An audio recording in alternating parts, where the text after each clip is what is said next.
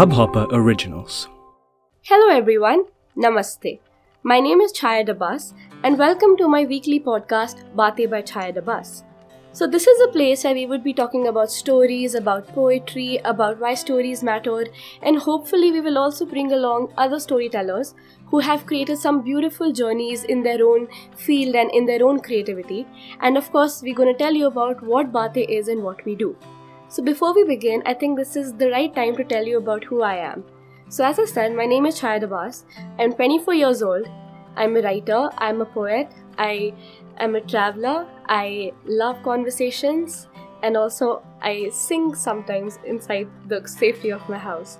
So, Bate is something which I started when I was in college. I studied in Delhi University and it was the year 2014.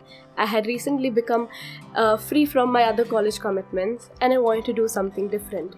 So, passion to write, something which I had been doing since a very long time, since the age of 10 to be exact, just happened to come in front of me and I decided to do something about it and put my work out there.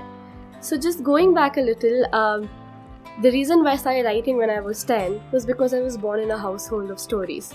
My grandfather is a published writer and a poet himself. He has written over 17 books. He is a PhD in linguistics and has been facilitated by the president for his literary works. My father is a voracious reader. He has been reading all his life and has an amazing command over the language. Both my mother and my grandma were teachers in their respective time periods, and my maternal grandparents were remnants of partition. So it was this environment that I grew up in, and uh, stories just became very important in my life at a very young age. I realized that stories do hold your cure, as Hannah said in the net, and they are so important, and experiences and uh, discoveries in your life eventually participate in your life as stories. They become your first lessons, they become your first interactions, they become your first understanding of what the world is or what the world could be. So, this is how I was I became familiar with stories. This is why I fell in love with stories. I grew up listening to Panchatantra and a gazillion other stories which my grandfather used to recite before we went to bed. So, from Akbar Birbal to Lal Bhujakkar to other stories which are still very much loved and remembered became our first lessons of courage, of valor, of victory, and of how to become a good person.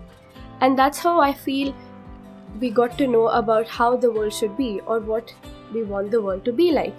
It became our first lessons which we wanted to share with our friends, our first lessons which we wanted to grow up and emulate, and of course, our first understanding of what is the world which we were stepping in. A little fast forwarding, in 2008, I was diagnosed with cancer.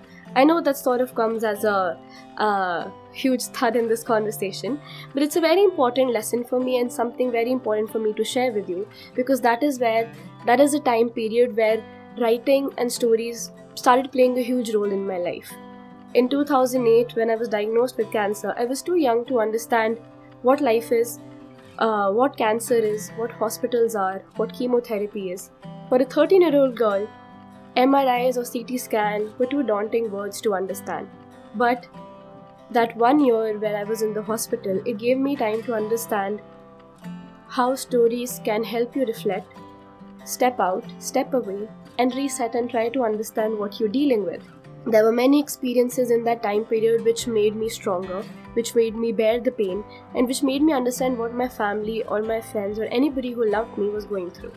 So that was a time period I also started writing a lot. It became my way to cope up with the whole process of cancer.